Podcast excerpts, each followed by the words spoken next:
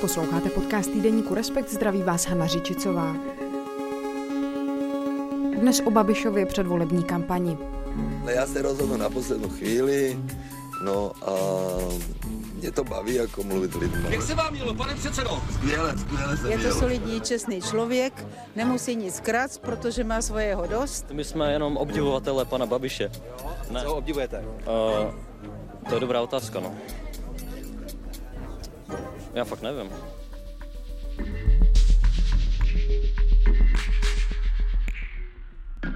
Reportérka Ivana Svobodová zase vyrazila za Andrejem Babišem. Naposledy o něm přivezla reportáž v červnu, kdy ještě tvrdil, že se o žádnou kampaň nejedná. Teď, když už je jasné, že je to právě naopak, se trochu změnily i reakce přihlížejících. Někteří ho ve svém městě nechtějí, jiní ho naopak vítají a na naši reportérku křičí urážky. Jak se v průběhu let změnilo Babišovo kampaňování? Co lidem momentálně nabízí a jak na něj oni reagují? A dá se vůbec emočně zvládat nápor nadávek a urážek, které novináři a novinářky při takových reportážích běžně schytávají? Mluvím o tom s Ivanou Svobodovou, která se z cesty po Babišově kampani právě vrátila. Ahoj Ivano. Ahoj Hano.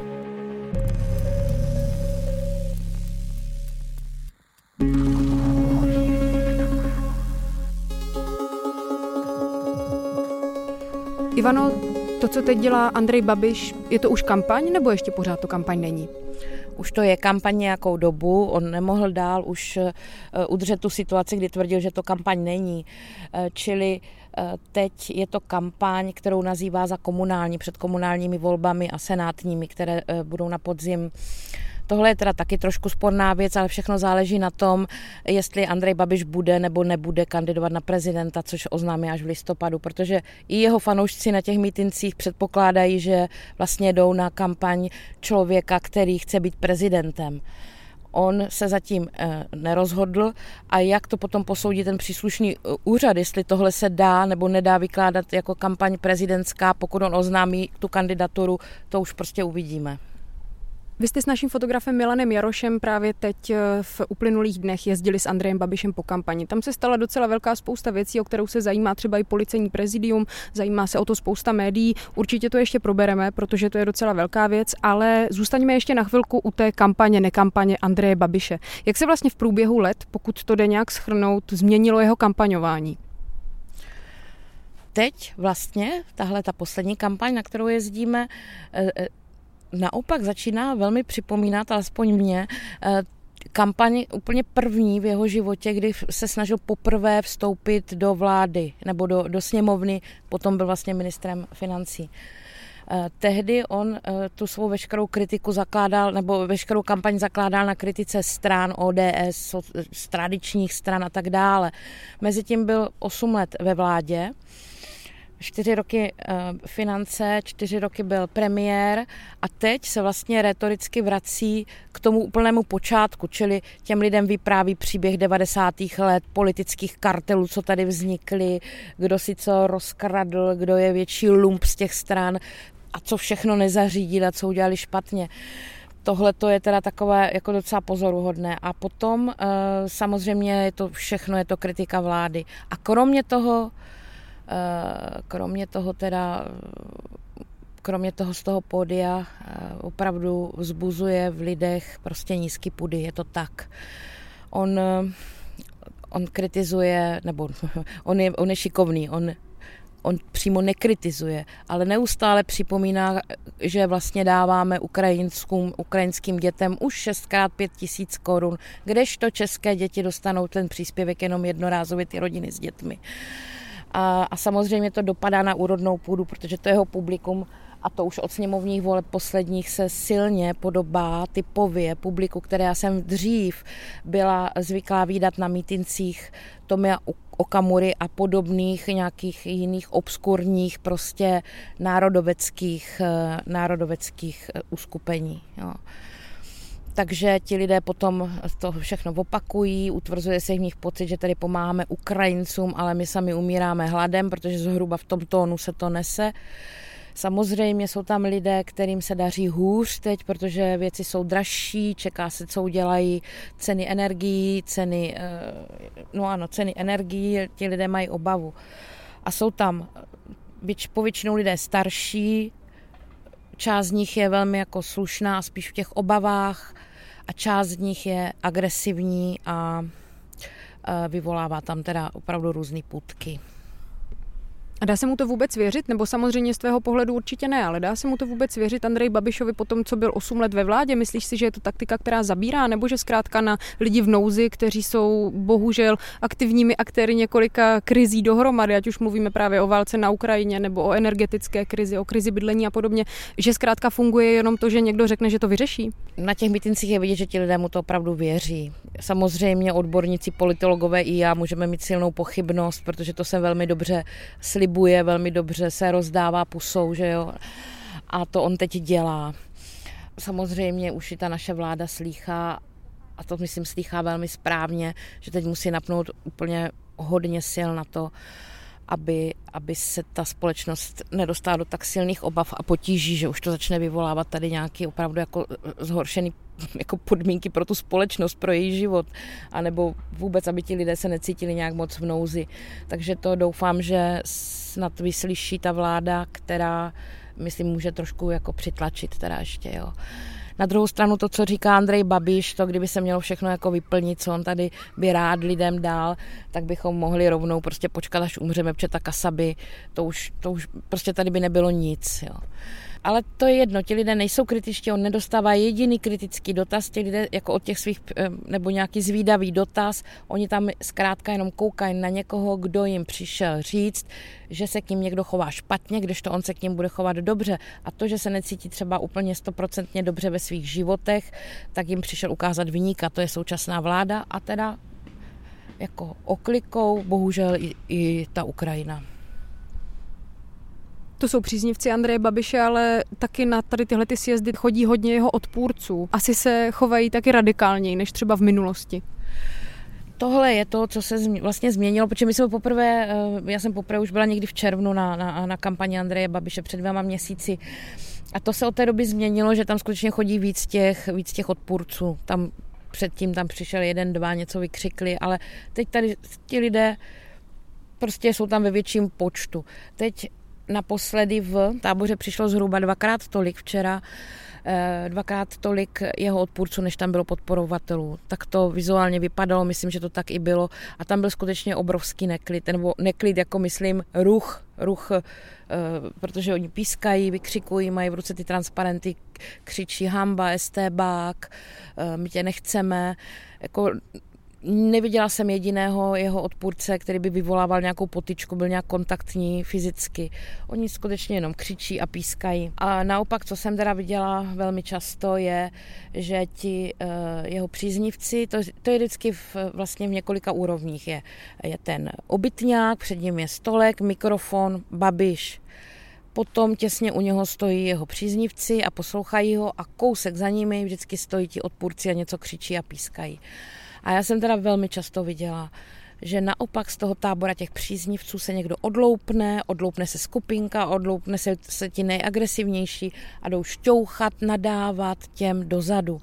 Viděla jsem někoho, jak chytá pána pod krkem, dalšímu staršímu pánovi tam podkopli hůlku, prostě posmívají se, nadávají, eh, šťouchli tam do dítěte, dítěti vyrvali transparent, rozšlapali mu ho, ten chlapeček byl mu asi 8 a tak tam pak plakal na dece, zrovna tam byli z rodiči, kteří tam jenom tak poklidně seděli a on jenom držel. Eh, čili ta agresivita tam teda podle mě jako docela vzrůstá, co já vidím.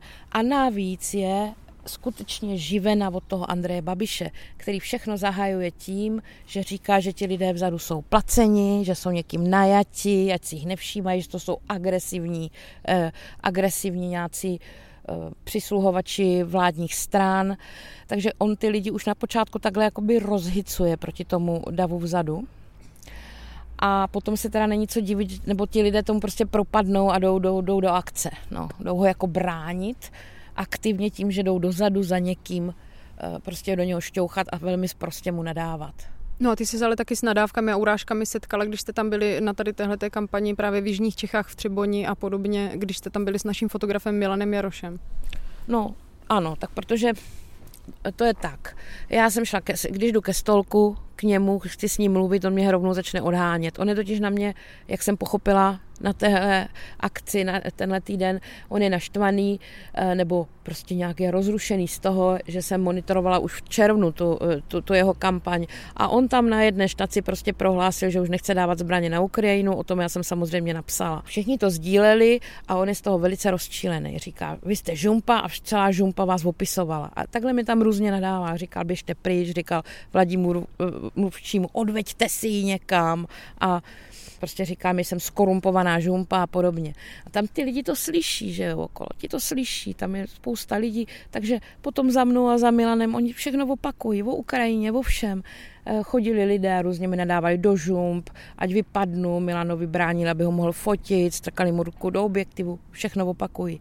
A samozřejmě on pořád útočí proti novinářům, zejména proti těm titulům, které prostě kriticky monitorují jeho činnost, jeho kauzy a jeho vůbec politické působení. A my jsme mezi nimi. No.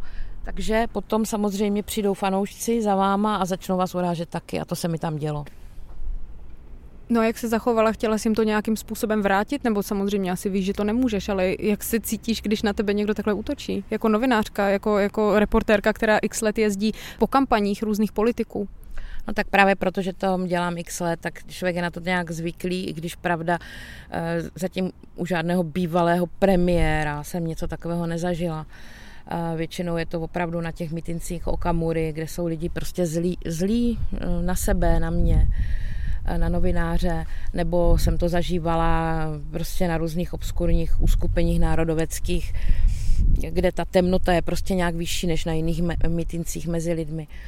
Ano, samozřejmě, prostě když tam člověk je eh, poblíž nějaký slovní potičky, tak za prvé eh, si musí připomínat, že je novinář a nemůže se jí někoho jen tak zastávat třeba, nebo nějak se do toho vkládat, prostě si to musí zapisovat a nahrávat, nebo teda když není tak zle, samozřejmě, kdyby někdo někoho byl, tak mu pomůžu. Ale a když útočí na mě, komentují můj zjev, jak, jak se jim nelíbím, nebo jak vypadám, nebo e, že e, prostě mám kila navíc, to mi tam přišli sdělit, jestli se mě jako, že je to jako fuj a takhle úlísně vám to chodí říkat do obliče. Samozřejmě e, jako s cílem zranit. Samozřejmě, že člověk má takovou chuť se zachovat čistě lidsky a něco těm lidem jako vrátit, jako by slovně, že jo. Ale to nejde, to nejde, zkrátka člověk se rozdýchá, konec konců to vědomí, že já prostě nejsem zodpovědná to, jak se chová někdo druhý, že jo, prostě to po vás sklouzne, jako jo. nějak to po mně sklouzne, ale jako je pravda, že v některých těch vyrocených situacích musí člověk trošku dýchat, no. Ty jsi říkala, že kromě příznivců tam chodí hodně babišových odpůrců. Jak on reaguje na to, když ho někdo vykáže ze svého města? V táboře reagoval tak, že vycouval z náměstí s dodávkou. Tam ta byla i dopravně a i na nějakou otočku trošku nepříjemná situace. On tam uviděl ten velký dáv a prostě začali couvat dáv a couvající dodávka. A žádný meeting tam nebyl. On sice potom říká, že je to proto, že dostal zprávu, že tam na něho má být atentát, což je tedy pravda, což je tedy pravda, že den předtím někdo přišel v Praze na služebnu a řekl, něco tam takového nahlásil, že něco takového zaslechl. Jo. Ale to mm, myslím, že že, ten, eh, že to couvání s tím tak úplně eh, nesouviselo, si typuju, no, protože pak se samozřejmě ten atentát vyloučil, žádný není, někdo si udělal buď srandu, nebo, nebo prostě měl velké oči, no. Ale jinak ehm, na těch dalších štacích včera se snaží, on se snaží dělat, že mu to jako nevadí. A například v tom táboře to byla vážně hra nervů, jo, protože tam to bylo hrozně nepříjemný pro něho. Tam bylo opravdu dvakrát tolik e, lidí, kteří ho tam nechtěli a říkali mu to, křičeli to na něho ale on si rozložil ten stolek a podepisoval a podepisoval a podepisoval. Ale už tam neměl komu jednu chvíli a podepisoval do zásoby. Tam bylo vidět, že to je taková hra, že on chce ukázat, že se nebojí a neodjede, dokud nevyprší čas. Každopádně já se domnívám, že mu to vadí hodně. Protože on zvyšuje i svou vlastní agresivitu a neslušnost. On když viděl ten dav těch eh, odpůrců v eh, táboře a konec konců už předtím v Bechyni, to pro něho nebylo moc Eh, příjemné, tak on včera začínal eh, svý, svůj proslov tím, že jim říkal, že jsou nacisti a fašisti. Neříkal to takhle přímo, ale řekl, takhle přesně protestovali nacisti a fašisti. Tohle jsou voliči spolu a Pirstanu. Tak se na ně podívejme, na ty demokraty. Jo? Tak tohle je podle mě jako, jako že Andrej Babiš si do té pusy vážně nevidí a tu hranici nemá a, a většinou ji překračuje, když je hodně rozčilený. Jako překračuje ještě víc než jindy. A z toho já usuzuju, protože tohle je vrchol, vrcholně jako nemravný něco takového říkat lidem, kteří přišli po, jako svoje priority vyjádřit. Z toho si dom, se domnívám, že mu to musí vadit opravdu hodně. Ivano, ty a Milan jste taky byli svědky takového zákroku, kvůli kterému se svolávají mítinky na policejním prezídiu. Stalo se to v úterý v Borovanech. Můžeš k tomu trochu víc říct? Do Borován přijela tam kousek z chalupy maminka eh, s 15-letým chlapcem čerstvě 15-letým. Ten chlapec má poruchu autistického spektra a myslím, a to, to neříkám jen tak, to říkám, protože to trošku osvětluje to, co se dělo dál. Uh, Oni teda byli velmi klidní, ona, oni, myslím, že měla ta paní píšťalku, ale stála takhle bokem a ten chlapec šel poslouchat, byli tam sami a ten chlapec šel poslouchat projev Andreje Babiše. A v jednu chvíli vzal ten reproduktor, z kterého se ten hlas ozýval, i se stojanem, obří reproduktor a začal s ním utíkat pryč. A a nedoběhl daleko, jenom přes, přes cestu, tam hned byl další trávník, prostě to bylo pár metrů. A vydali se za ním eh, Tinde Barta, to je vlastně teď, tak eh, ona šéfuje té kampani, nebo celou jí má, eh, celou jí má prostě na povel, dřív to byla vedoucí úřadu vlády, když byl Andrej Babiš premiér a další lidé z toho štábu ho dohnali, něco mu tam říkali, eh, já jsem s tím chlapcem potom mluvila, takže mu říkali, ať to vrátí, že to je blbost, tak on to teda opravdu říká, mně to došlo, je to blbost a vrátil to. Nicméně tam byla policie, která tady tohle, co se děje, viděla, takže za tím chlapcem přišla a začala ho eh, jako ano, pacifikovat. Napřed teda ukázali placku, jenomže jde o to, že na tom mitingu byli policisté, kteří nebyli označeni, jako byli v civilu, byli to kriminalisté a ten chlapec z ní nerozpoznal policii. Ale jak už byl v těch emocích a navíc má e, teda vlastně s tím zdravotním stavem odcítil nějak v panice, už ohrožen, ho obestoupili tři velmi ramenatí muži v civilu, jeden mu ukázal placku a chtěli po něm, ať se prokáže, on nerozuměl tomu, co říkají, začal kolem sebe kopat, začal chtít utéct, nebo kopat, nemáchat rukama, začal chtít utéct. No a tak oni ho prostě zaklekli. No mají hmaty, chvaty, zakletli ho. No tohle vzbudilo a pak ho odvezli, teda policejní už uniformovaná hlídka ho odvezla na služebnu, tam ho vyslechli, za, honu, za hodinu šel domů a je to prostě přestupek a jde to na úřad jenom. Ale tohle vzbudilo velké emoce. Za prvé, je to školák, jde za chvilku do, do teď skončil osmou třídu. Je mu čerstvě 15, je, eh, má teda poruchu autistického spektra, což ti policisté nemohli vědět, ale věděli to minimálně od chvíle, kdy ta maminka to na ně křičela. A ale co vzbudilo největší takovou otázku je, že Milanovi vyfotil teda tady tenhle ten zákrok, ale vyfotil i fotku z předešlé štace v Hradci Jindřichově, kde ten stejný policista v civilu, který na tom chlapci kličí, má na hlavě tu Babišovu kšiltovku silné Česko a pod ním má tu druhou sorry, jako má prostě na hlavě takhle, no prostě má reklamní předmět Babiše, jo. A tohle to je prostě něco, co jako samozřejmě vzbudilo pozornost a je to strašně zvláštní a bude se tím, zabývá se tím ta policie.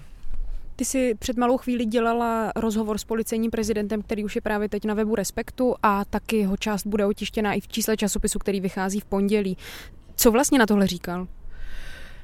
On z toho je velmi, on napsal tweet, že je z toho znechucen a mě vykládal, že opravdu jako, že to byla nejhorší noc, když to četl zatím v jeho funkci, kde je odubná, protože se tady snaží budovat jako a strašně mu záleží na tom, aby ta policie byla vnímána s důvěrou a tohle to takováhle čepice na hlavě, ale vůbec tenhle zákrok celý vlastně což se teprve prověřuje.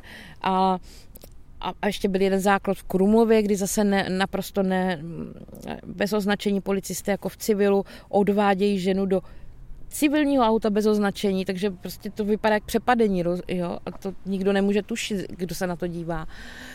No, tak on je z toho opravdu špatný a dával, nebo tak o tom mluví a dával to, dál to jednu tu část dal prověřit inspekci dneska právě z těch borován inspekci policejní a tu druhou pokud je o Krumlov a tu ženu odváděnou do auta, to, to šetří vnitřní orgány policie.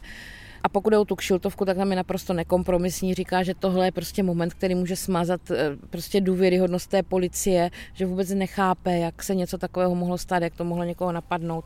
Policisté nesmí být příslušníci politických stran a při výkonu už vůbec nemůžou být viditelnými fanoušky. On teda dostal to vysvětlení od jeho českého ředitele policie, tak mu tlumočil vysvětlení toho policisty, že má že, že to tam prostě rozdávali, tak si to vzal ty čepice a u toho na té fotce Milana a Jaroše vidíme, že on líže zmrzlinu a do toho, že si prostě potřeboval něco monitorovat a neměl ty čepky kam dát, tak si strčil na hlavu, jo, nebo tu čepici. Což eh, teda i policejní prezident, jako oni se třeba dají zahodit, že jo, nebo položit na lavičku, nebo nevím ale i policejní prezident teda říká, že to pro něho naprosto neuspokojivé a vůbec se s tím nemíní s, tímhle, eh, s tohle věcí smířit a tam to vypadá, že ten policista bude nějak kázeňsky řešen. Tak ti moc děkuji, Ivano. Není zač. To byla reportérka Ivana Svobodová.